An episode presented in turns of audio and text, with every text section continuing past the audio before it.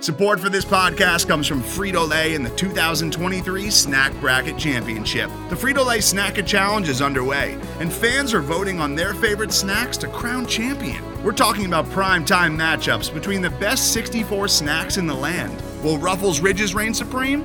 Can Doritos defend their dynasty?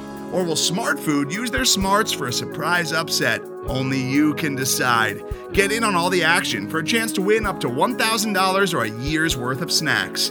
Let your snacks be heard. Just go to fritolaysnacket.sbnation.com to vote and enter for a chance to win. No purchase necessary. Sweepstakes ends April 3rd, 2023. Void where prohibited. Year's worth of snacks awarded in the form of 52 coupons, each good for one bag of chips. See official rules at fritolaysnacket.sbnation.com.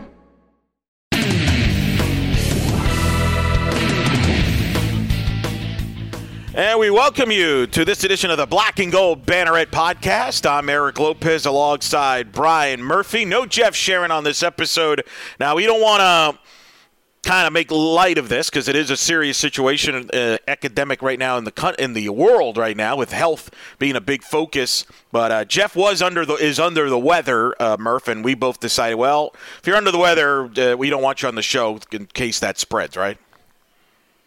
Yeah, even though none of us are in the same room at the same time during this podcast, we just figured it's better it's better safe than sorry not to have Jeff on the show regardless. I guess we we still could have but I didn't want to take no. the chance, Fine. all right? I didn't want to take the chance. So I rather no, he does not ha- he does not have the novel coronavirus. He has uh, pink eye and I think the flu. So uh, th- that's what's happening. We don't know if he got that from watching the UCF men's basketball game against SMU on Wednesday night, which Murph was in person. He'll try to explain that game, uh, which will be fun to hear Murph's explanation for that game as UCF sort of won. Uh, we'll talk about that, that game. Uh, that was a hell of a segue there, Elo. That's amazing. Segue. Thank you. We'll talk about that. We'll also talk about baseball, nationally ranked. They will be hosting Butler this weekend. They're coming off a winning three out of four against CSUN, and of course a midweek win over JU.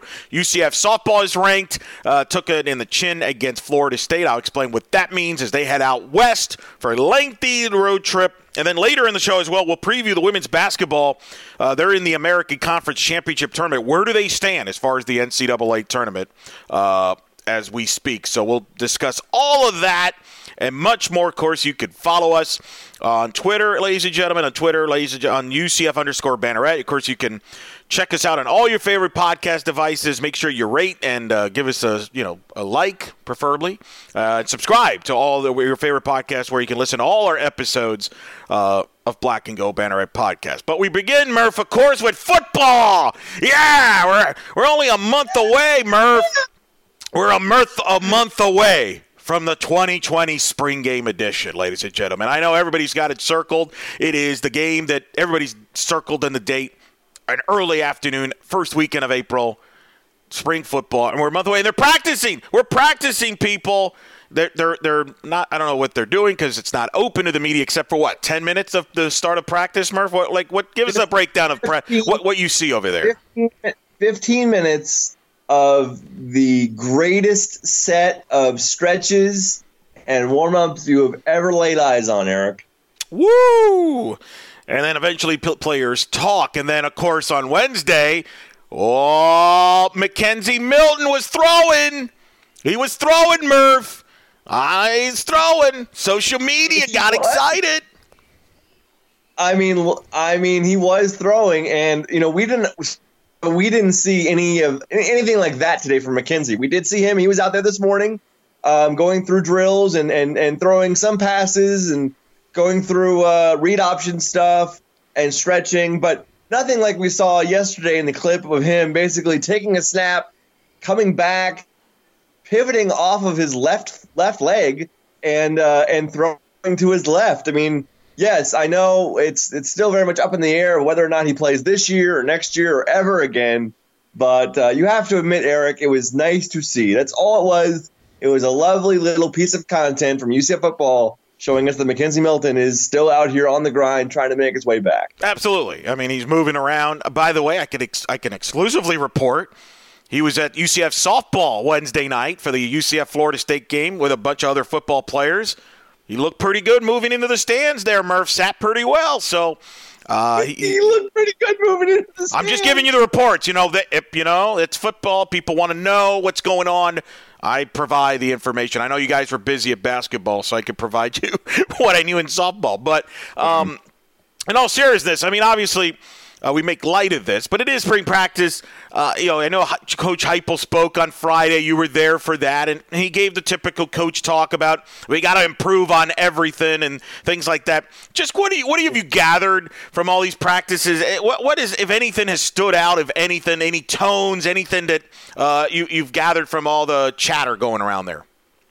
I mean, Dillon Gabriel is still very interesting, and Dillon Dillon is understated, right? He's still not going to give you a massive quote.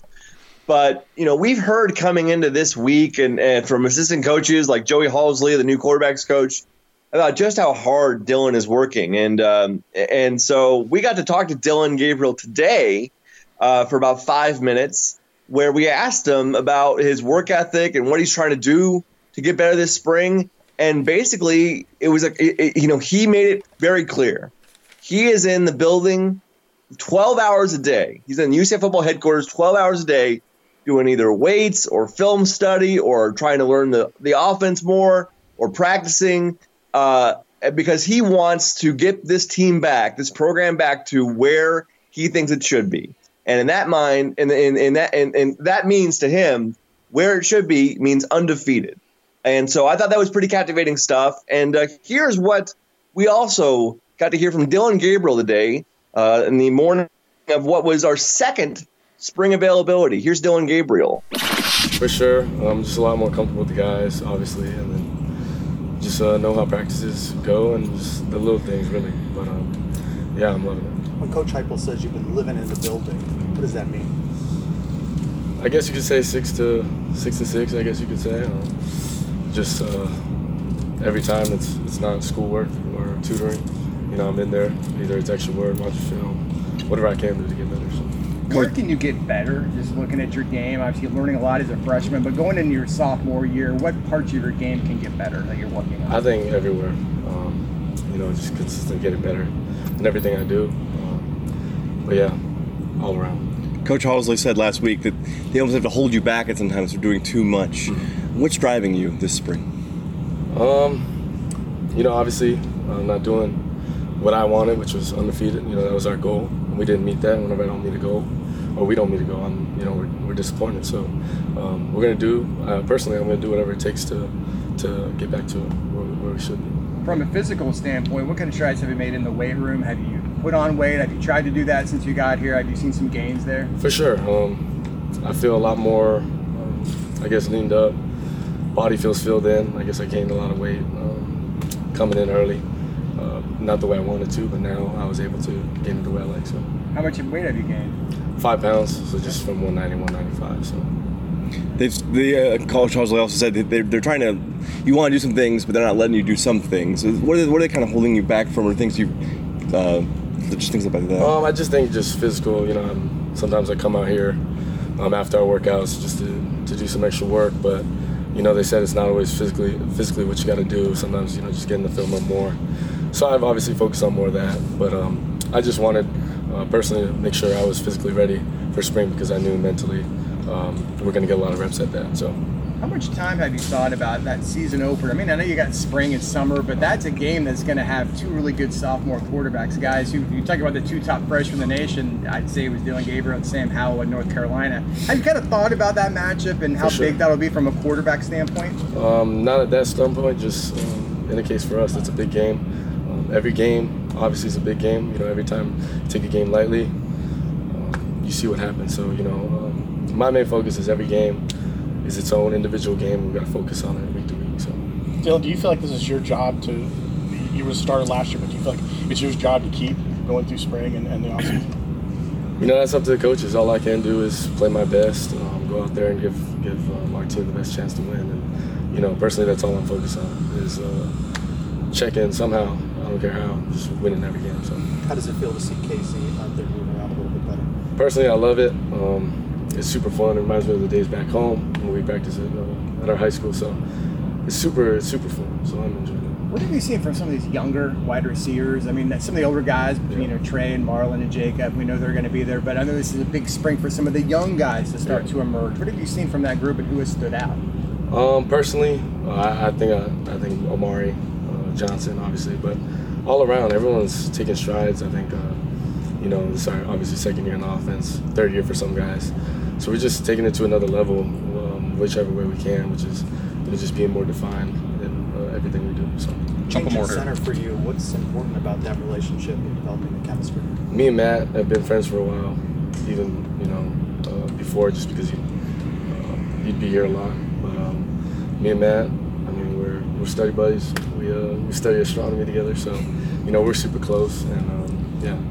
What do you say about Jaylon Robinson? Just uh, Super quick guy. I think he's really shifty, um, really good after the catch, but at the same time, um, you know, he gets open, and that's that's huge in our offense. And um, he's a he's a playmaker, so Once, good. Last one. once the spring is over, how would you gauge what a successful spring means to you? Um, I just say competing and learning to, you know, when things aren't going right, how to, you know, come back from that. But at the same time, just driving and pushing every day, not letting the everyday grind get to us, and then, you know, making strides every single day to get better. So.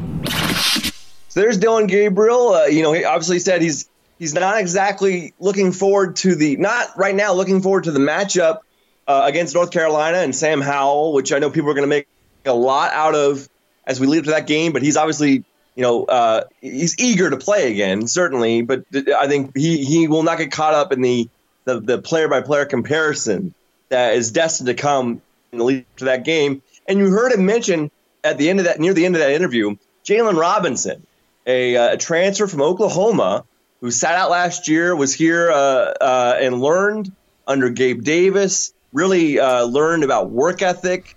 Uh, and he is going to be, I think, a big part of this offense this year. Jaylon, his his game is pretty simple right now. He is fast. His nickname is Flash. He's been known as Flash since his freshman year of high school uh, when he was out in uh, in uh, uh, Texas, and he is he's here basically to bring more speed to this offense, which I know at, at times can be, uh, you know, don't they have enough speed? Like, well, you can never have enough. And he said one of the reasons why he is a knight is because he wanted to be where the speed is, and so that's why he's here at UCF. We got to talk to Jaylon Robinson as well today, and here's what he had to say about coming to UCF, uh, what he likes so far about the offense, and learning from Gabe Davis. I made the decision to come to UCF because I just uh, it was God's plan actually. Uh, I'm here now and I'm accepting it and um, I love it here. So What was your, what was your visit like? What was what really convinced you when you got when you saw what was around here? uh, I knew I started to hear about UCF. Uh, you know, going undefeated and uh, their speed of their offense and just being speed. And I'm a speedy guy, so I want to be where the speed is. Is that something that like really appealed to you? Like It really being was. a part of an offense like this? They're very, they're very explosive, and I, I just like the way they, they run their, route, their routes. Um, I knew Coach Wide as well when he recruited me in Houston, so I thought it was just a, a good fit for me. Describe your game. What do you do better than others? I just need the ball. I'm fast, uh, quick, just quick, quick twitch guy. Um, I make moves and I find his zone. So when guys, you know, we ask about receivers, they talk about flash, flash, flash. So obviously that's a nickname you have. How long have you had that nickname? When did you develop that nickname? I started about my uh, freshman year of high school. Freshman year of high school. What have you learned from your teammates, the other wide receivers? Other wide receivers uh, that we we we've been working, um, work ethic, and we got to push ourselves to be great. Right now we're we're preparing for North Carolina, and it starts now, and we're working, we're working, and we're working. Now that you now you've gotten a chance to learn a little bit about this offense, has it been everything you thought it would be? Has it been a good fit for you? a very good fit. I'm able to do what I need to do. Um, I have a lot of we a lot of option routes. I'm able to be free with what I do and make a decision on what the coverage is, and I, that's a freestyle to me, and I like that. You talked about how you like how they run their routes. What, uh, in that sense specifically, what appeals to you about this offense? Just uh, I like the fast pace as well. Um, like I said, we have option routes. I'm able to just freestyle and read the coverage and run to the open grass. So that's really what stands out to me. Describe your connection with Dillon and the other quarterbacks. Uh, I think I have a connection with all the quarterbacks. All the quarterbacks are good. They uh, we're all they're all good. They all know how to throw the ball, and um, the coaches are working with them, and we're working with them. So we're always working. Did having a year off, I mean, year have to sit out because of transfer, did that kind of maybe help you in a way, maybe kind of adjust to some things here? It did help me a lot. Um, it actually helped me a lot to uh, to know to learn how much passion I have for the game. Um, it hurts sitting out that it hurts sitting out that one year, and I think it was good for me. I was able to watch uh, a lot of people like Gabe. He was uh, big influence on me. Uh, hard work ethic. Um, he worked hard day and out, and now it's my turn, and I'm going to step up and try to fill in what he's he's done here. What did you learn from Gabe? Work ethic. He works in the morning, afternoon, off season, spring, after workouts, after practice, catching 200 balls, um, and who knows what he does when, when we're not looking. What's the part of your game that you're focused on more right now about improving as spring goes forward? Uh, probably um, catching the ball, more uh, um, contested catches, and just using my speed to its full ability. As a fast guy, do you think you can contribute in other ways besides wide receiver, like in the return game or anything like that? Oh, Is of that course. you have ex- Um, experience doing? Yes, sir. Uh, I plan on uh, playing uh, punt return, kick return. You know, Otis has the punt return. I'll come in whenever he needs it. Hopefully, uh, I think kickoff kickoff return is questionable who's going to be back there, and hopefully, I can get the job. How much are you looking forward to? I forgot they didn't play last year. How much are you looking forward to the season opener? I mean, I know it's a long way away, but it's a big game. North Carolina coming here. Is it something you think about every day when you go out to practice? How you got to be ready been, for that? I've been waiting for this since I got here in May, and I'm I'm so ready. I really can't explain it, and I guess y'all see that on game day. So there's Jaylon Robinson, the uh, redshirt sophomore wide receiver. It's be it'd be exciting to see what he what the, what Heupel and, and crew dial up for him this year and, and the big plays he kind of makes this year. Um, otherwise, you know, it's another it's spring practice, right? So it, it, it is what it is. Let's not try to over you know let's try to try to overanalyze things. It's nice to see guys working out and getting in shape, getting to hear from them, and uh, you know, but let's not go nuts. Uh, there are more important things, uh, I think, to, to talk about. And I, here's my here's the here's the transition that I was going to bring up that I'll just be very clear with. Jaylon Robinson is from Fort Worth, Texas. Eric, what is happening in Fort Worth next week? That's the American Conference Men's Basketball Championship Tournament, Murph. Oh, baby, we are almost there. We only got one game left until I set flight for Fort Worth. Well, if you if you could survive one more UCF basketball game, the roller coaster that is UCF basketball. You know, there used to be a roller coaster on the court at Addition Financial Arena, Yes. and they could have uh, that would have been a perfect thing to have on the court on Wednesday night as UCF jumped out to a 19 nothing lead over SMU, led 33 to 14 at the half, only to lose the lead, trail at one point in the second half, and then and I'll let you describe the inning because I can't do it justice. UCF holds on, and I mean hold on. To win 61 to 58 to improve to 15 and 14 on the year, uh, 6 and 11 in the American. Collin Smith uh, led the way, really played a great game 19 points, seven boards, a block, and a steal, and uh, questionable pass. We'll leave it as that at the end of the game that almost cost the team, as you'll describe uh, in the game there. Darin Green had 13 points. Brandon Mahan scored 12, including two free throws late in the game. They put him up three in the game. But uh, it, Murph, you were in the building. What a bizarre game. UCF led by 19 at the half tra- and then ended up trailing, what, halfway through the second half, was outscored 44 to 28 in the second half. Uh, a real simple two questions for you. How many times did you have to change your story about this game during the game? And number two, uh, uh, what what happened here?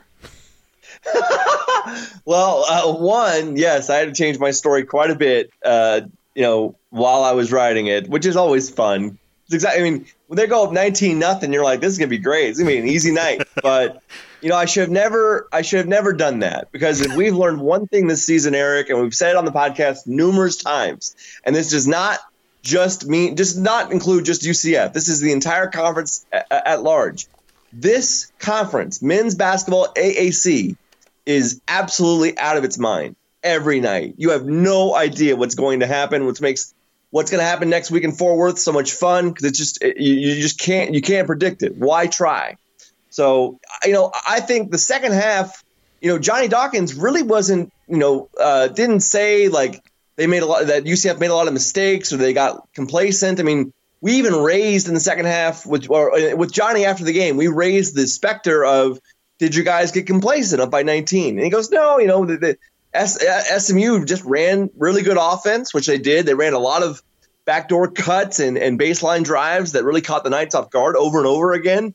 And meanwhile, UCF just couldn't get a shot to fall, which is how you go from a, a 19 point lead at half to kind of as you were saying, Eric, that lead was cut to three by the by the halfway point of the second half. With 10 minutes in, we'd gone a 19 point lead to three.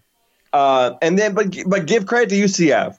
They they go down 49-48. Strike back, scored the next five points, only to see SMU come back yet again, take another lead of a banked in three pointer, and, and then you've got down the stretch really good defense by UCF, some critical free throws from Collin Smith.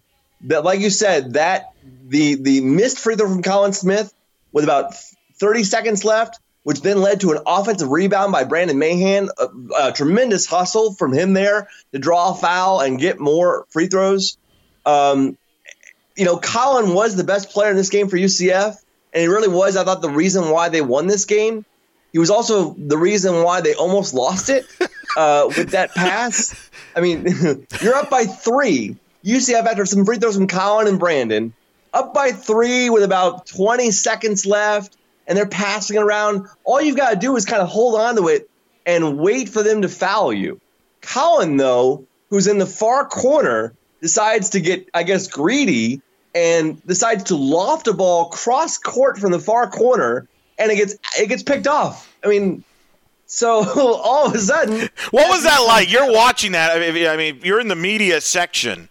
As you're watching that play develop, and he starts to throw that pass, what is going through your mind as you're watching this unfold?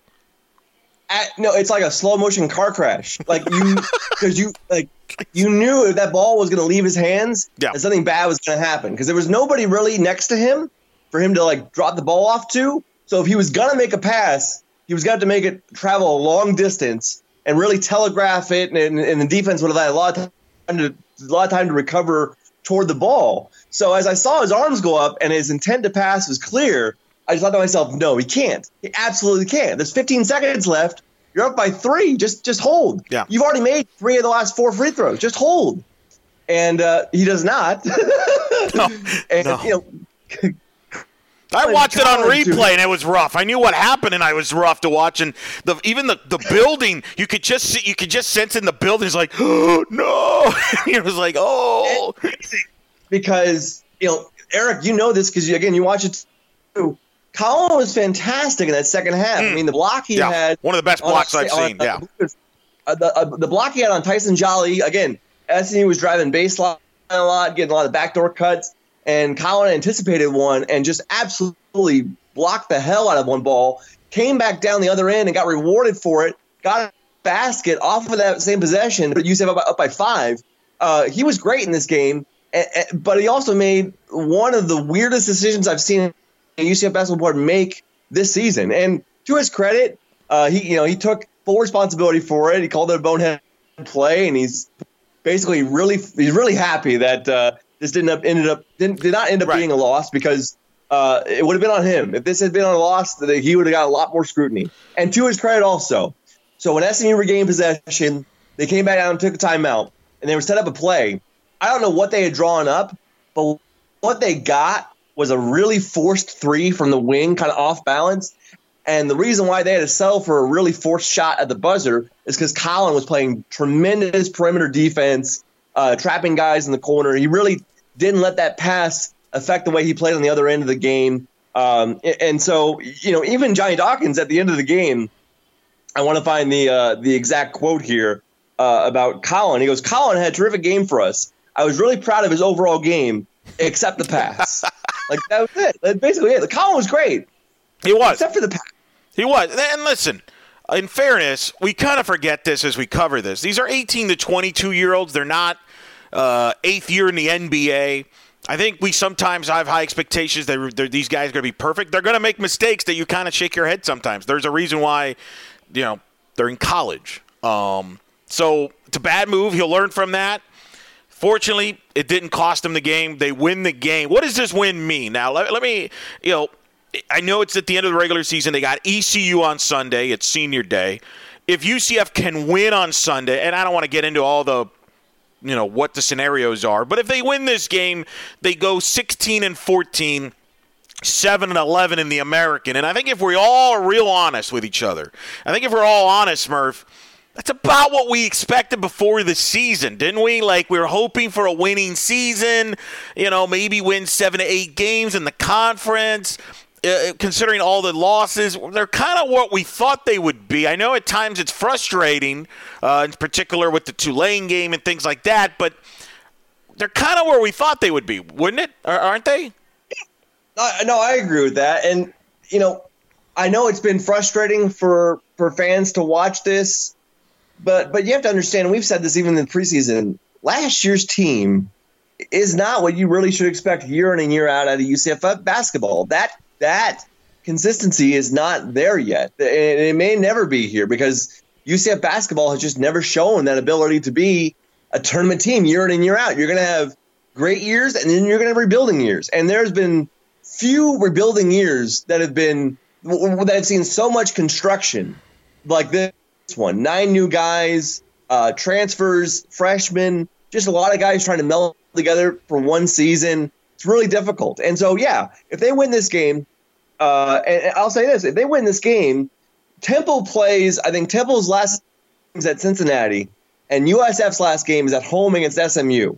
If those teams lose and UCF beats East Carolina on Sunday, UCF enters the conference tournament as the eighth seed. And I think coming into the season, that's kind of where we would have them pegged anyway. Coaches were picked them ninth. So, Coaches picked them ninth. And I right. think you, I remember you said the ceiling was anywhere from like six to 11. I think you said, right? Yeah. Like the other ceiling was like five or six to like 11. Yeah. So if they win, I think it's pretty easy to predict that Temple would lose at Cincinnati uh, in the season finale at Temple. Maybe SMU can somehow dust themselves off after a couple of completely yeah, what a games. wild what a wild two game stretch for SMU. Blow a 24 point lead at home to Wichita State, the second largest lead to be blown this year in college basketball, and then come all the way back the next game on the road down 19 nothing, down 19 at the half, come all the way to take a lead and only to lose by 3. how about SMU? How about SMU? If you take the last 13 minutes of their game against Wichita State on Sunday, and add in their first eight minutes against UCF uh, on uh, last night on Wednesday, they in the, in those two stretches they played about 22 minutes of basketball in which they had been outscored 59 to 12.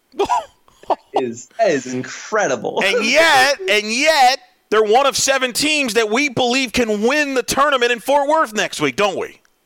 Did we? I, I don't. No, no, no. I, I don't think so. No, oh, you're, you're off. You're off SMU now. Okay, you're off. I, I don't think everyone was on SMU. I'll, I'll be clear. I think it's uh, uh, Houston in no particular order. I'll just I'll, I'll, I'll name the teams I think can win: Houston, Cincinnati, Wichita State, Memphis, uh, Connecticut, Tulsa, and then so I, I, guess like SMU would be like at last. They would be like last that order. But they're, but I, what they're, what's so weird about SMU is they they just don't fit in this conference. You know, people have to understand this conference is all about defense. You look at this conference wide, the AAC is in the bottom four among the 32 D1 conferences. They're in the bottom four in three point percentage and two point percentage. Uh, the, offensively, they just don't do a whole lot. And yet, here's SMU, who leads the league in scoring while being 10th in the league in defense. They, they, they kind of play the other brand of basketball. So it's it's an interesting mix, but I, I really don't see them winning this tournament. I would much. I mean, if you know, if if I had to rank them, they're they're definitely in the middle of the pack or lower middle of the pack. I would I would I would still rather have Connecticut over SMU. All right. Well, you try to root. You ruined my segue, but that's good. That's fine. Um, oh no! I was ready to go there. Look, quick thought before we uh, go move on. Senior Day, UCF uh, against East Carolina. Just kind of tell us what, what do you expect there uh, to see there on Senior Day? Not a big senior class, but then you got East Carolina as one of the best players in the league, but that's about it. Yeah, I think the story here, and, and hopefully we get to talk to Matt Milon on Saturday, the day before the game, because uh, really I think the story for this game is Matt Milon. And I know Matt probably hasn't had the overall season that he would have liked. Um, it's been a struggle for him. It's been better of late but uh, but still a struggle for him overall, considering what he did at William and Mary and Boston College. But this is an Oviedo kid who grew up going to UCF basketball games, wanted to play here to finish out his college career, got the opportunity to do that, and this is his last college basketball game, or at least his last college basketball game in that arena, in the arena where uh, you know he used to watch you know players play, uh, players like Jermaine Taylor, guys like that. So uh, th- th- that's the story for me for this game, and then we'll see what happens we'll see what happens on the court. Who knows? UCF could go up thirty to nothing, and then we'll be tied at the half because I have no idea what's going to happen next time a AC game is played. Two o'clock tip game could be telecast on uh, broadcasted on ESPNU on Sunday, UCF and East Carolina, and then we'll find out Sunday night all the brackets and all the schedule and make a note. This was the segue I was going to do had Murph not disagreed with me on SMU. Is we're going to have a special preview, uh, early edition of the Black and Gold Banneret podcast early this upcoming week coming up. We're going to preview the men's basketball championship from uh, talking Fort Worth, all the key storylines, what UCF. We'll have hopefully have a guest. Uh, Murph will break it down the field, what's at stake for the league, and what UCF has to do to uh, maybe pull some surprises up in Fort Worth. That's all coming up later uh, early in the week, earlier than normal. Just be it'll be before the American Conference tournament begins, which will begin on Thursday, which Murph will be at in Fort Worth. To, for all the pageantry. I don't know. When I, don't know when I'm coming back, Elo. I'll be there Wednesday night, and I'm coming back sometime before Monday. Just don't know when. The big question will be: Will Murph be back in time for UCF Butler? Well, we'll preview that series, whether he makes it back or not. Doesn't matter. We'll still talk about it. That's all coming up next. Plus, later, we'll preview the women's basketball championship that gets going this weekend in Connecticut, and then softball is heading out west. You're listening to the Black and Gold Banneret podcast. Today's episode is brought to you by Cars.com. With over 2 million vehicles and 50,000 more added every day, Cars.com will match you with the perfect car for you, your budget, your life, your style. And if you're ready to say goodbye to your current car, Cars.com will get you an instant offer to cash it in. Just start by entering your license plate and get matched with a local dealer who will write you the check. So whether you're looking to buy or sell, just go to Cars.com. It's magical. Welcome back to the Black and Gold Banneret podcast. Eric Lopez alongside Brian Murphy. Jeff's under the weather. He's got, you said he has pink eye, you said earlier? Yes, he has pink eye. What, did he As go to the Sochi well Olympics as- with Bob Costas? Oh God! I mean, Do people remember that? I do. I mean, how, how can you not? If you watch the Sochi Olympics, that's all anybody remembers is Bob Costas hosting the Olympics with a pink eye. I I I, that, I blacked out on that. I blacked out on the pink eye. Yeah, so uh, hopefully Jeff gets healthy. Uh, but we, we took the precaution and made sure he did not uh, appear on the show so he could, you know, spread that to us because, you know, we, we both have things to do. Like cover UCF baseball this weekend, Murph. UCF nationally ranked 14th, I believe, right? The highest uh, among all the. There's like a million baseball polls. So pr- I'm sorry if I don't keep track of every freaking single poll. How many polls? I mean, I couldn't believe it, Murph. On Monday, I'm following you on Twitter, and you were like breaking down rankings of all the baseball polls from the morning all the way to the late afternoon. Well, that's because the National Collegiate Baseball Writers Association lags Damn every other poll, and there are a lot. There's there's there's D one D one baseball, which is I think the most reputable. Yeah. it's the most well known, and they are the ones who ranked UCF 14th this week. That's the highest of any poll. Then you got Baseball America it comes out quite, uh, like shortly after that. Collegiate Baseball News, Perfect Game, USA Today Coaches Poll. All of those come out like before noon, and so that you have like this cavalcade of polls, and then the National Collegiate Baseball Writers Association poll comes out like 4:30 in the afternoon. Like, what's the holdup, guys? It's that Um, media, anyway. you know, the media. They're getting their media spread or something, you know. I tell you, you, you can't trust the baseball media. All baseball writers are junk. Put that on the record. There we go. Yeah, no deadlines evidently over there. Um, none, Yeah. nonetheless, Well, but uh, you know, go for. tell those baseball writers to get a new job. Wait, what am I? I don't know what you are, Murph, but what we are do, do know is UCF's 12 and 2. They took three out of four from CSUN last weekend, as we like to refer to it here as the Murph series. Um, and then Yeah. follow that up with a shutout win over Jacksonville. So they're 12 and 2. They get set to host Butler out of the Big East. But let's just kind of go back. You were at every game, all five of them. Uh, when you include the CSUN series and the JU game, just kind of what was your big takeaway from those five games? I know it's a lot of games, but I mean to win three out of four against CSUN, and then come back on a midweek and beat Jacksonville, who has been pretty good over the last few years as far as a baseball team. Uh, your thoughts on uh, what stood out? Yeah, sorry, I'm coughing now. Uh, Jacksonville, is kind of they're not up to the best start, but you're right. A couple years ago, Jacksonville was a top 30 RPI team. Um, I thought take, coming out of the CSUN series, what really impressed me was just again the overall depth of this pitching staff. Uh, it's amazing once you get to look at it. Like they can run you out there 10 deep as far as pitchers, starters, and relievers. And I mean, they've really been close to unhittable. Some of these guys have been unhittable. Like Jalen Whitehead, I believe, has given up like three hits and and no runs his last 11 and two thirds innings. Uh, Nick Catilla, uh, who's only a freshman, they kind of pitch him in low leverage situations, but he has yet to give up a hit in five and a third innings this year in a number of relief appearances. Jeffrey Hakinson is absolutely blowing people away as the closer of this team. Um, David Litchfield, he's gotten into some jams, but doesn't really allow anything to score. He always finds a way to wriggle out of jams. Um, Ryan Saltonstall, even he is maybe only pitching to one batter, but he always seems to get the guy, you know, a critical time, he gets the guy out. I think that's something that I, I, just looking through the last five games, like, man, this pitching staff is really, really good. And I still have questions about the offense overall. Certainly what we've seen from Jordan Rathbone and freshmen like Pablo Ruiz. Uh, Dalton Wingo had a big four hit game against Jacksonville. That's big for this offense. But I do have questions about that their consistency as far as run scoring as the season goes along. But arm after arm after arm, as the bullpen kind of shows its strength, it's a really, really dominant pitching staff that uh, Coach Lovelady and pitching coach Nick Gotti have put together. I want to ask you about Jeffrey Hakinson because you spoke to him in media avail- baseball media availability ability last week.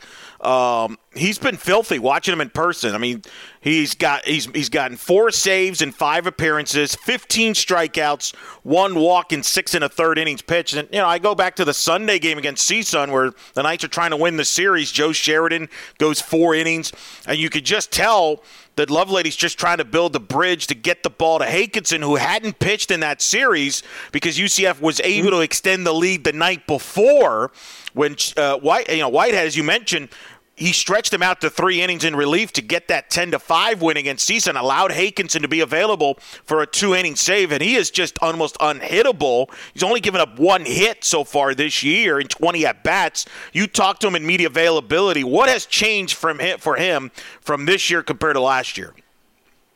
Well, I think what's great about the most telling stat about Whitehead, and I wish I did have like StatCast stats, and I know that UCF baseball does, but they're all like proprietary information so I, I, I would love to see that. But I think the most telling stat that I that I'm aware of is he has faced he has faced 20 batters this season.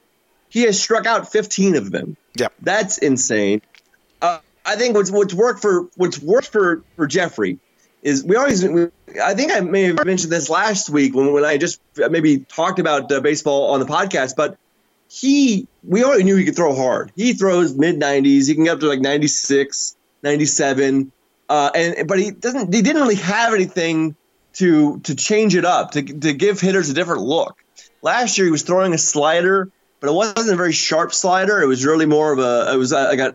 It was like an unintended slurve pitch, and because it didn't have a sharp break, hitters could read it well, um, and he wasn't able to throw it for strikes. This year he's got a slider. It's really refined. It's really honed, and he's throwing it for strikes. And that that combination now, a fastball slider combination where he can land both pitches uh, at different locations of the strike zone, that's really, really difficult for a guy who's throwing 96 in college baseball.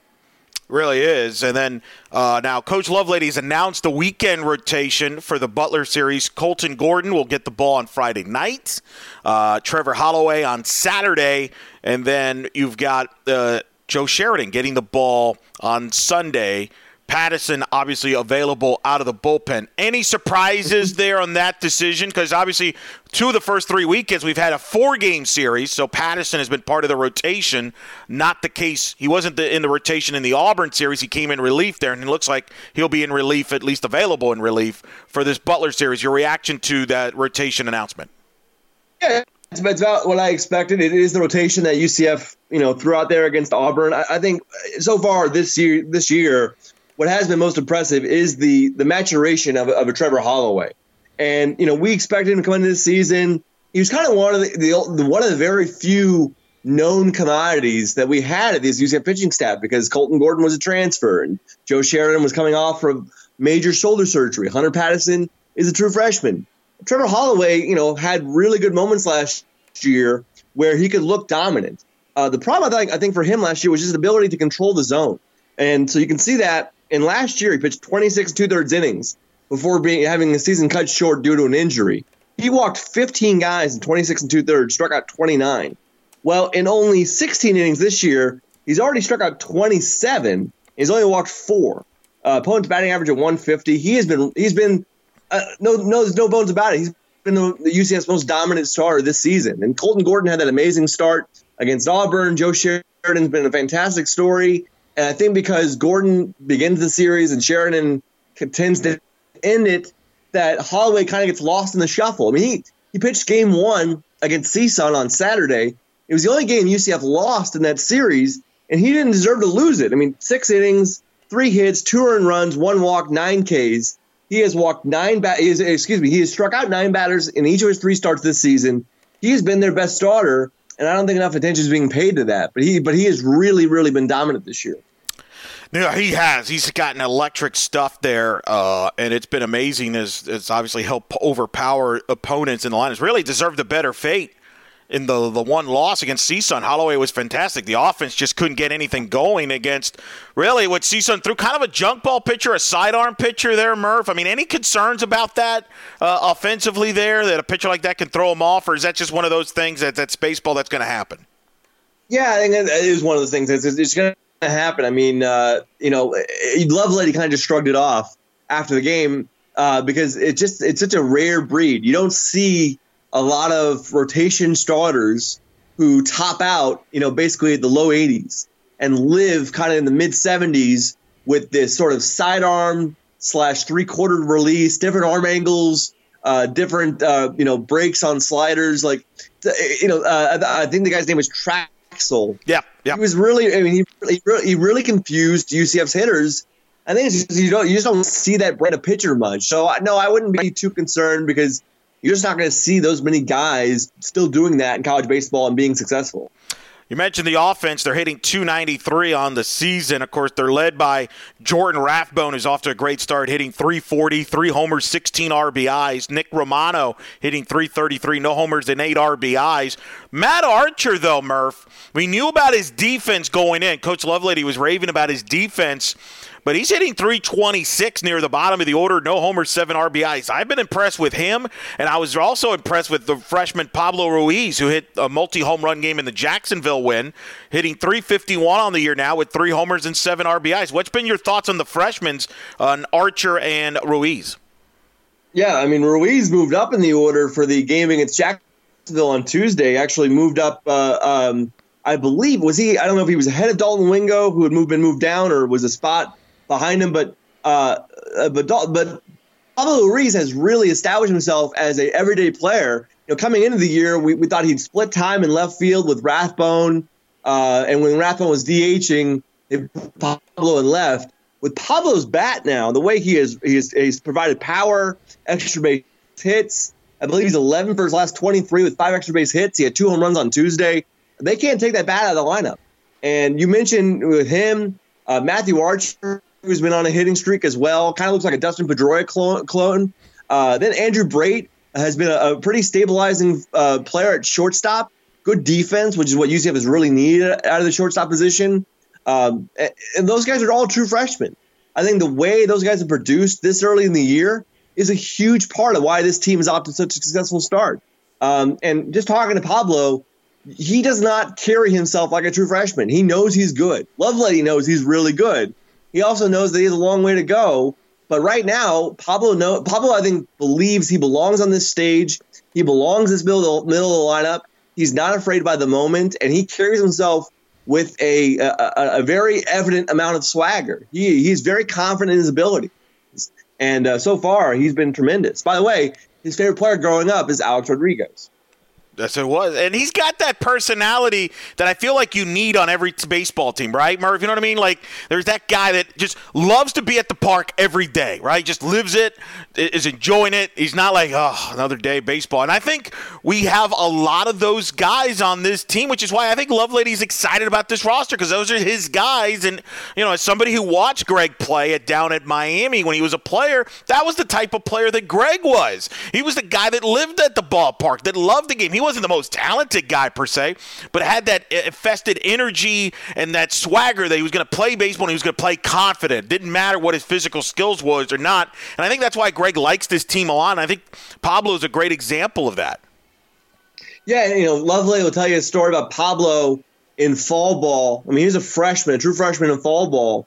And, you know, it can be kind of boring sometimes and kind of mundane and maybe turn into a bit of a grind.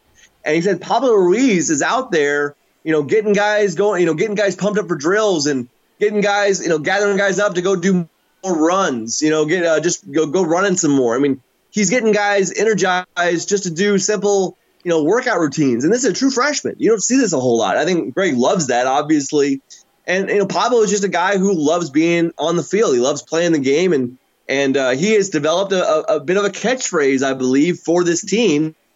You know, he, he has said a couple times recently about this team, "We're just a bunch of dogs," and uh, you can see, you know, he, like uh, Pablo Ruiz is a, is what they call a diamond dog. He's just he's out there to play baseball, loves the sport. Uh, he wants to be out there as much as he can, and, and, and when the lights turn on, uh, he's not afraid. He he he knows how good he is, and he's showcasing that talent pretty well. Ruiz hit sixth in the lineup against Jacksonville. Dalton Wingo hit fifth. He went down from the two spot to the five spot, and it worked. Wingo exploded, going four for four. We had a home run, double, two runs scored in the game. Coincidence, or do you think that that kind of worked? I mean, what's your thoughts on that move? It seemed to get Wingo going, and do you expect him to maybe stay in that five spot here for the short term? I don't. I, I would expect uh, that they kind of just wanted to move him out of there just to give him a new look, maybe take some pressure off of him. Dalton had been slumping.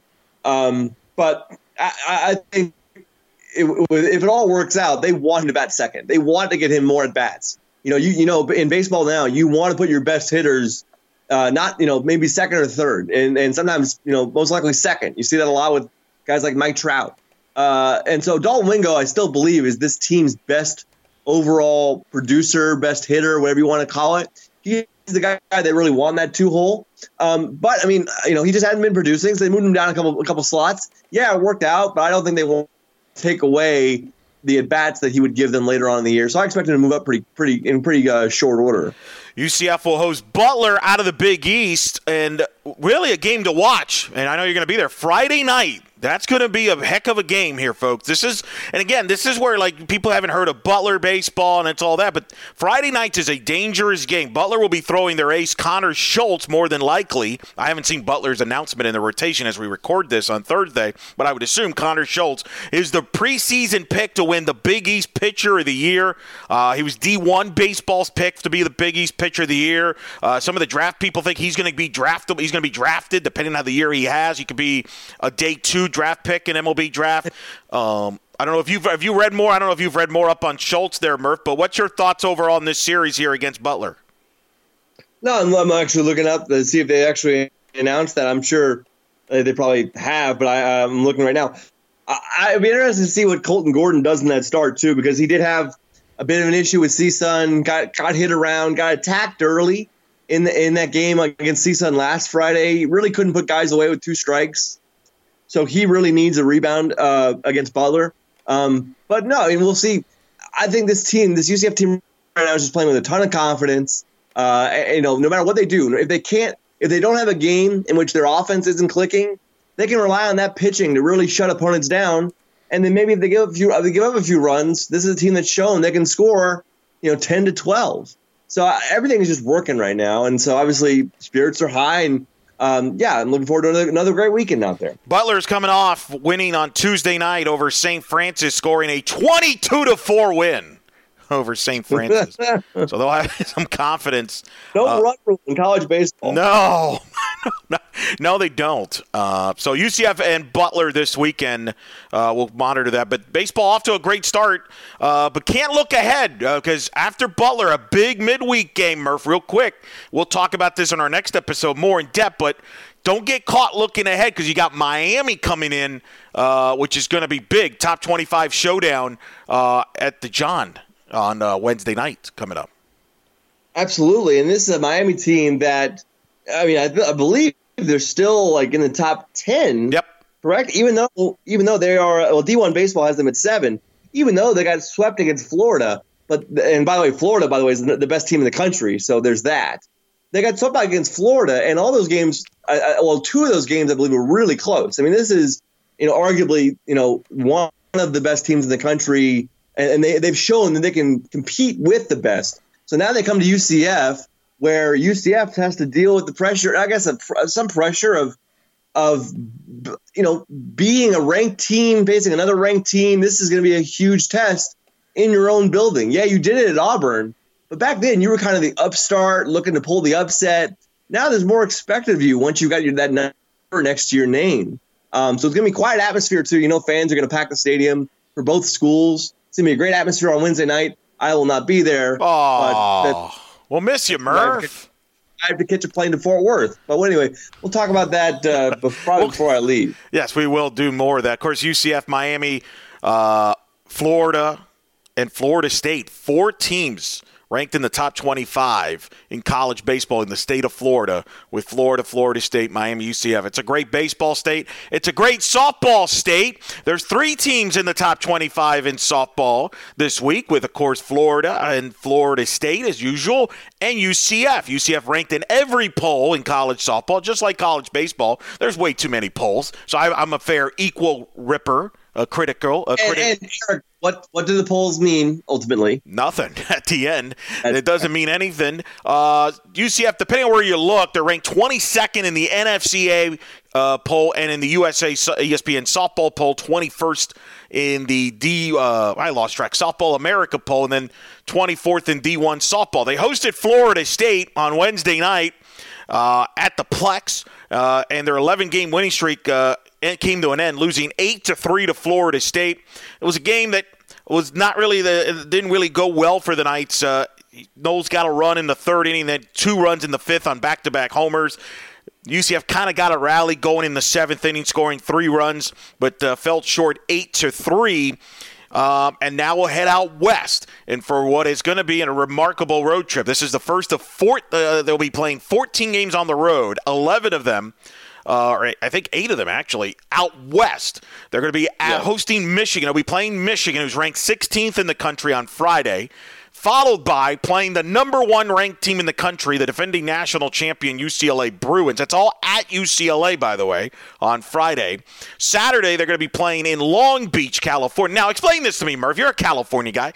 So they're playing yes. at UCLA on Friday night. Yeah. Then they're going to play in Long Beach on Saturday. Yes. How long? What's the di- mileage distance there? Uh, assuming there's no traffic, about 40 minutes. All right. So that's what they'll be doing uh, on Saturday when they play Cal State Fullerton and then the host team Long Beach State on Saturday. Then Sunday, by the way, Fullerton is the Big West champion. Uh, and so they're really a team that's receiving votes. Then Sunday, they'll be playing San Diego State on Sunday, and then naturally ranked Minnesota in Long Beach. Then on Monday, they'll go to CSUN. They'll go to Cal State Northridge campus. I don't know how far is Northridge from Long Beach, Murph. so Northridge is north of UCLA. So UCLA uh, is about 20 minutes south of Northridge, and Long Beach is about an hour or 10 minutes south of Northridge. Wow. So there you go. Well, they'll be on campus against CSUN for a Monday night game. Then from there, they'll go to Fullerton to take on Cal All State right. Fullerton on Wednesday. Murph? well, from Northridge, it's not too far. Depends on where you're coming from, but fun to see that, that UCF's getting in some great sightseeing in Southern California. Great time to do this. That's correct. Um, that's what they'll be doing during this West Coast trip. And then, oh, by the way, they'll fly out to Oxford, Mississippi for a weekend series after that. Um, before conference play starts against Wichita State on that. So uh, that's kind of the road trip ahead, and we're going to learn a lot about this team. That's going to be a tough, tough test. Uh, a lot of marquee games there. So I think people ask me what to expect from it. If they can go 500 in that trip, sign me up. I'll take it right now. Just give it to me. I mean, that's it. I mean, there's been a lot of good teams that do those type, t- similar type schedules and, and don't have a good record coming out of it. But I think they'll be a lot better for it once conference starts. Um, I think that's going to be the key there. And, you know, one of the things that they got to do better of is, you know, on the Wednesday night game, I mentioned on the broadcast, Murph, UCF softball going into the Florida State game had a 4 to 1 K to walk ratio as a pitching staff. That was 12th best in the country. Florida State had a 3 to 1 strikeout to walk ratio. That was 25th, 24th, 25th best in the country. I thought that was a key matchup. Both teams don't want to give free passes because both teams have power in the lineup, and that would spell trouble. Well, uh, unfortunately for UCF pitching, uh, they had a home, a home plate umpire named Anthony Small. And you would guess what the size of the strike zone was. Not Oh. big. Not big. UCF had seven walks as a pitching staff and uh, struck out four. FSU, I believe, had two walks and five strikeouts and helped give FSU more base runners, and as a result, they got the eight to three victory. Uh, Aaliyah White has never had good history with Anthony Small. I don't know. I don't know. There's a parallel to that in baseball in major leagues, Murph, where there's a pitcher and the umpire that just.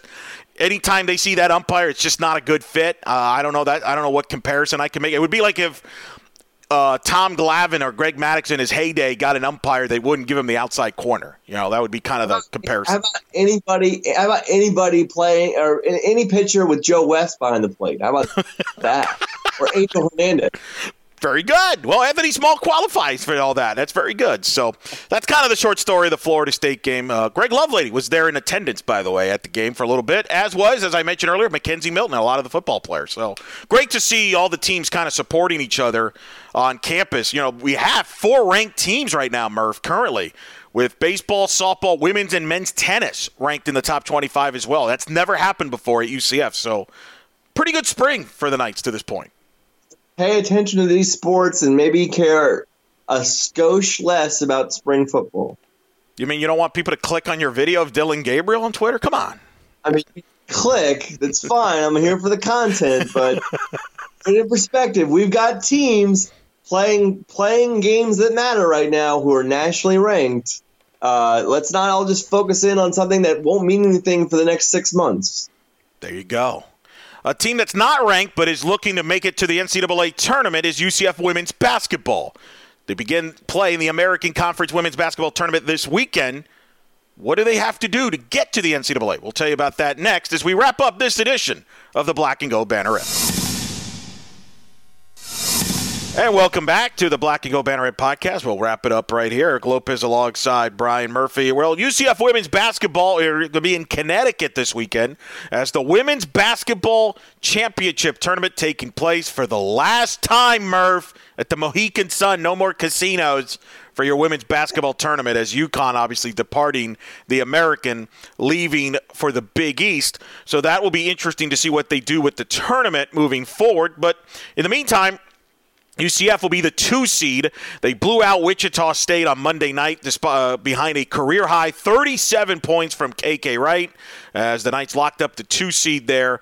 They're going to be playing on Saturday at 6 p.m. Eastern on E ESPN3, and they will be playing the winner of Wichita State and Houston. The big thing, Murph, and you brought this up on social media on Monday when it happened, is UCF did what they had to do in the regular season, win out. They get the two seed, more, which means they're on the opposite bracket of UConn. Mm-hmm. I mean, uh, this is even what UCF did last year, where you could tell how much it meant to them just to get to the final to face UConn. UCF's goal in this conference tournament is not to beat UConn, and I think Coach Abe has been very honest and open with that. When they face UConn, it's you can't go in here really expecting to beat them because they're just so much better than everyone else. But if if you get the chance to get to play them in the final of the conference tournament, you've won, you've succeeded, and I think you saw that last year when they were really excited when that happened. I remember last year when they were really, really she was pumped when they got to the final of that tournament and uh, and uh, you know they should with the quality of this team they should get there again. Well and i think they're going to have to to make the ncaa tournament. Now as of thursday ucf is 37 is their rpi they're 37 in the rpi espn women's basketball bracketologist charlie creme has them as one of the last four in. One of the issues though murph is the league is down this year. So really outside of UConn there's no quote unquote quality wins. There's no top 50 wins UCF can get in this tournament outside of, you know, if they pull the upset against UConn, which would be irrelevant at that point because that would be the automatic bid. So I, I still think they're going to have to get to the final. I think to be, feel good about making the NCAA tournament, despite how well they've been playing. Um, and of course, if they were to get to the semifinals, they would more than likely play Cincinnati, who's the three seed. Um, and they've split the regular season matchups. That's not going to be a cakewalk. Cincinnati is going to be playing the winner of SMU and Memphis. More than likely, it'll be SMU on that. South Florida, they have the bad draw of being the four seed. They got destroyed by UConn on Monday, and if they win their, uh, if they get to the semis, they'll play UConn again. So I, I think for the, you know They've been playing much better defense. I think they found their identity. Has UCF defensively? KK Wright. To me, I've gone on record, Murph, saying I think she's the best greatest UCF women's basketball player of all time. You look at the numbers; uh, she's like near the top in a lot of the meaningful categories in UCF women's basketball history. She's going to be part of four postseason teams for UCF. The the only question is, will it be two NCAA tournament teams and two NITs, or three NITs and one NCAA? But regardless, I think she's the greatest player, and you know it'd be great to see her kind of end on a high note and be in the NCAA tournament. The interesting thing is there are no Florida teams right now projected to host in the opening rounds of the NCAA tournament. So if they're going to make the tournament, they're going to go somewhere. Uh, in fact, Charlie Creme has them going to Raleigh in Carolina, which might be maybe the closest from geography. I'm going to go back to you for more geography, Murph, because you did such a stellar job last uh, segment breaking down softball's map in California. Can you? Is Raleigh probably the closest you can? You know, from all the teams that Charlie Creme is hosting, is probably Raleigh, right? You've done that drive to Carolina. I I, uh, I almost drove to Raleigh. Raleigh, I think, is as a little further away than Greenville. So I don't know if you're driving there. It's like I think it's like a nine hour drive, is it not? Yeah, so it's probably a short flight. You got to take a flight. I hope not driving. Yeah, let's um, not drive there. No, no, they'll fly. Uh, but you know, NCAA will find a nice cheap flight. That's what they like to do over there. Um, but we'll see what happens. But they got to get to the final, Murph. I, I don't feel comfortable if they lose in the opening round or in the in the semis. They're going to sweat it out on Selection Monday in a couple of weeks when they do the selection show. Hopefully, it won't get actually you know uh, come out before it's supposed to come out this time around, like last just, year. I was, gonna, I was just gonna say, if UCF makes it to the final and and somehow makes it into the tournament, will they find out they're in the tournament three hours before the bracket is supposed to be revealed? That's a great question. Let's hope for the best for their sake. That was really awkward. You and I covered that. That was really awkward because it leaked out people were trying to figure out if it was real, and then they found out, oh, it was real, and then they were kind of it was kind of scramble mode, and then they were like, well, let's pretend we don't know what happened, uh, and, and, that didn't work, and they just said, all right, screw it, we, we know. they still held a watch party. They did uh, as they watched the selection show. Even though everybody who was in the tournament already knew whether or not they were in the tournament, so it was great. It's fantastic let me give you your thoughts on this. Um, first of all, do you agree with me? Get to the final, and then you'll be in the tournament. You lose before the final, it could be dicey. Do you buy that? I, I didn't know the strength. Of, uh, be fair, I didn't know the strength of the bubble, but knowing how, uh, like, knowing that this conference is not very good, past UConn and UCF and Cincinnati, kind of. Uh, yeah, they, they need, they, you know, and being the last four in now, yeah, if, if you want to feel if you want to feel it's somewhat safe, you need to win two games here to get to the final and then try to fight your best against UConn. And play a good game against UConn. They've played UConn well the yeah. two meetings this year. Uh, they only lost, I think, by 12 at, at UConn the last time. We were there when they lost by seven at home. If you play a game like that, that's going to impress the posters even more um, on that. And, you know, I know UConn, the, the women have, have really kind of found their stride a little bit as well. They've really just dominated opponents recently since they played here. And, you know, we've we've we talked about how this isn't one of your usual UConn teams that steamrolls everybody. So like, there's a chance certainly that UCF can have another single digit game against UConn. I think that matters. I think that matters somewhat if you're taking their profile into account. I, I agree. I agree. Uh, and we'll see what happens with that. Follow that up on UCFKnights.com for all the latest there in the tournament going. Uh, a couple of other notes on the tournament here, and I, I was talking to some people about this. As I mentioned, this is the last time UConn obviously is hosting the American Conference Women's Basketball Championship. Do you believe, Murph, that the women's basketball will follow the men and just have it in Fort Worth? Not necessarily at the same time as the men, but a week earlier, but still, just have it in Fort Worth because the league is having the men's basketball championship, I believe, what, the next three years there? Um, yeah, 21, 22. So clearly they have a sweet deal, I'm guessing, with the arena there, and we'll get into more of that in our next episode. But do you think the women's will follow suit, or do you think they'll rotate it uh, to different places? So I think what's interesting to me, I didn't know this. You telling me they don't know where they're playing next year's conference championship yet? I mean, really? They Not- don't know where they're playing a year from now? Well, not as of right now. That isn't. That is nuts. Now Uh, maybe get- you know, unless if they do, they haven't told anybody. maybe they're is that's stupid. I mean, we know where the men are playing for the next three years. well. They, I don't uh, think they were planning on UConn departing. Uh, and you know, I think they were. Maybe not. No, because I mean, I do think there was going to be at, at the they loved they loved it there, uh, right there at the Mohegan Sun because they drew big crowds. Let's be honest, because UConn fans, Yeah. UConn fans build the place. They were that, that was going to be there for the foreseeable future, and now that's kind of been you know pulled under the rug. So I think now it's like, what do the coaches want to do as far as that's concerned? Yeah, you're not. I mean, you're not going to go anywhere else in this conference and get anywhere close to the crowds that you get at UConn. That's understandable. Uh, I assume the, I assume that uh, that that hosting it at the regular season champion is out of the question.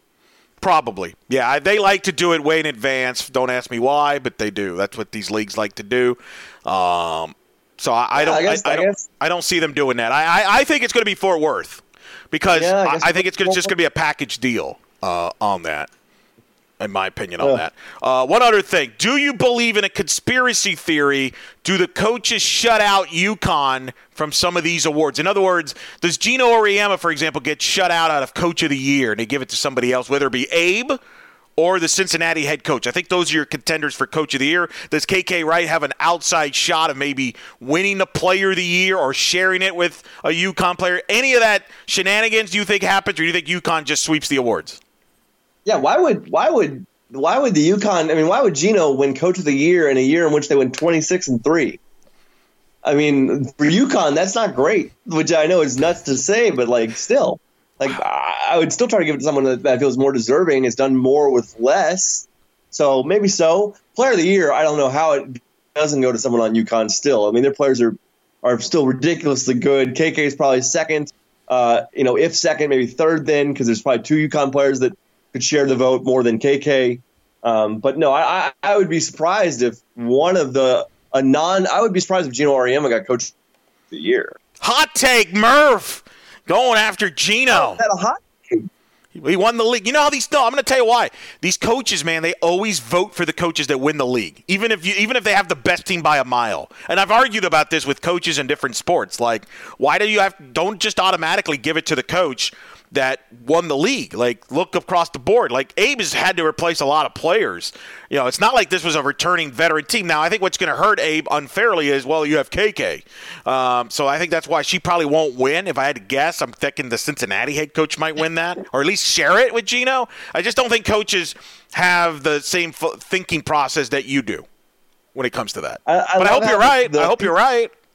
Well, I love how the thinking process penalizes Abe because she has KK, but then doesn't penalize Gino for having Olympians and McDonald's All Americans. I know. it's women's basketball, everybody. That's how they work. So hopefully Abe gets it. She has not won, believe it or not, coach of the year in the league, which is to me is just ridiculous. Um, with the job I she's mean, if there's any year, if there's any year, I know that UConn still didn't lose in the league, but if there's any year in which UConn like didn't deserve to win Coach of the Year, isn't this kind of the year? Certainly, since they've been the AAC, they've been. This is the most vulnerable they have been at points in this season than they ever have at this in this conference. So, I, I don't understand giving him the Coach of the Year because he did a good job with a roster that he should have been great. Like, fine. There you go. You heard it, Murph. Call give it. Don't give it to Gino, you coaches. Listen to Murph on that. I'm going back to baseball. But speaking of which, by the way, I did a lousy job of this. I did not bring this up during the baseball segment. That's my fault. That's an error on me. You mentioned how conferences take forever about you know make figuring things out. Well, in baseball, they big news this week, Murph. Baseball. I think Baseball America was the first to report it. Who was? How is the baseball league going to make up the three games they're going to lose with UConn departing? Well, we now know the answer, don't we? Yeah, we do. So for the next uh, couple of seasons, uh, there you know the eight teams in the American will be split into into uh, basically split down the middle. Four teams go to USF, and four teams come to UCF, in which those teams will play a round robin tournament uh, on the first weekend of conference play. This is how the AAC will make up the three games that, that those teams lose with UConn leaving the league. So they'll have, you know, uh, we're not exactly sure which teams are going where or, you know, when exactly, you know, as far as what the schedule looks like. But four teams at UCF, four teams at, at USF playing each other one, uh, you know, a game a day uh, throughout the entire weekend. And that's how we pick up three extra games. I think it'll be interesting. I'm looking forward to that. And if you're UCF, you got to like it because it gives you another home series. I mean, basically gives you another home series. Um, but it, there's a lot to be worked out. We talked about we talked about with Greg Lovelady on Tuesday. Um, he did say the coaches have voted unanimously, unanimously for it. Um, uh, but there's still a lot of details to be worked out. But that is going to happen uh, starting next season. It reminds me a lot of the uh, how UCF opened the 2018 baseball season, right, Murph? When UCF hosted Rice, Virginia, and Sanford. Uh, That's good, yeah. 14 mm-hmm. defeat tournament, so you have two games a day.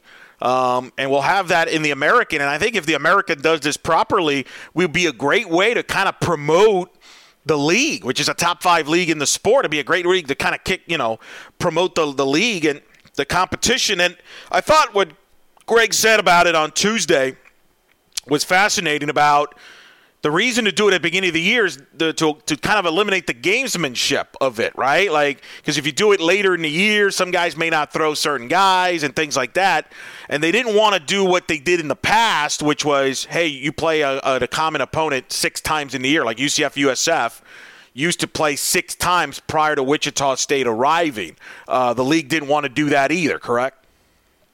No, absolutely. So, you know, well, I think it's for 2021, 2022. I think it's only two years. Uh, it could go up to six years, but they're just unsure yet. Yeah, they kind of want to um, experiment yeah. a little bit. Yeah, uh, but you're right. I mean, I remember when uh, when Virginia was here, they were ranked. a Rice with Wayne Graham in his final season uh, played here, and that was a fun weekend. And uh, so, yeah, it'll be fun to have uh, that kind of just a different wrinkle to the conference schedule. And like I said, hopefully it's something that the conference can promote because when you've got UCF uh, and Tulane, East Carolina is always a powerhouse. USF is traditionally pretty good. Uh, Cincinnati won the conference last year. Um, Wichita State should be decent. There's some really, really good teams in this conference. It is a top. It is a you know if we're if we're if we're talking about the power conferences in baseball, this is a power conference. And so to have, you know, this sort of event where it's not just a normal conference weekend, but you have a different opponent every day, uh, hopefully the conference can do to, to, to do some decent promotions for it. Right, and, and that's their best way too, by the way, to get better RPI games. Is you're just getting yeah. conference games as well, so that should be a lot of fun. It's hey, look, it's more baseball, right? Like, who's going to complain about that? Right, two games a day. Who doesn't love it? I mean, we don't. Again, we don't know who's going where or how they're going to decide. That's that. going to be they, fun. I do want to know how they figure that out. I mean, yeah, I mean, do you go by preseason RPI or or you know like last season RPI or preseason uh, coaches poll? Like, what do you do? And then you know, I, you know, all that can go haywire because if, if you have a team who's expected to do well, who starts out poorly, and then you can end up with a accidentally unbalanced schedule for one team or a series of teams but I, I don't know how they want to say they want to have a balanced schedule for these things. I just don't know how you're going to do that. You know, three four weeks into the season. We'll see how they uh, figure all that out. Uh, time will go, and I'm sure we'll get more information as that comes out uh, in the coming days, weeks, whenever they uh, kind of sort that out. That might be one of those things they don't figure it out until oh, the off season. Well, Greg Lovelady said they're supposed to be getting a schedule for this this week. Oh, really? Uh, and, he, and, then he added that uh, they they said that also four months ago. Oh, well, there you go. See, and you were wondering why they haven't figured out where they're going to host the women's basketball tournament next year. I mean, exactly. oh, All right, we'll wrap it up here. Quick note: uh, women's tennis uh, ranked, or excuse me, men's tennis ranked in the top uh, in the in the top 25. They're on the road. They're at Texas Tech on Friday, who's also in the top 25. Big showdown. John Roddick facing an old Big 12 nemesis when he was back as the head coach at Oklahoma. That'll be, and then they go to Memphis as they start conference play. Women's tennis, who's also in the top 25, they are at SMU on Saturday before they go to Baylor, who's ranked 27th in Waco March 10th, and then a big one Sunday, March 15th. Texas comes to UCF. That's one of the bigger women's tennis matches of the year. Uh, so those are some of the quick uh, hits on tennis. And of course, you can check out all the updates on UCF athletics on UCFKnights.com. And of course, we follow everything on blackandgoldbanneret.com uh, as well. Murph, tell the audience what you got working on uh, here in the coming days.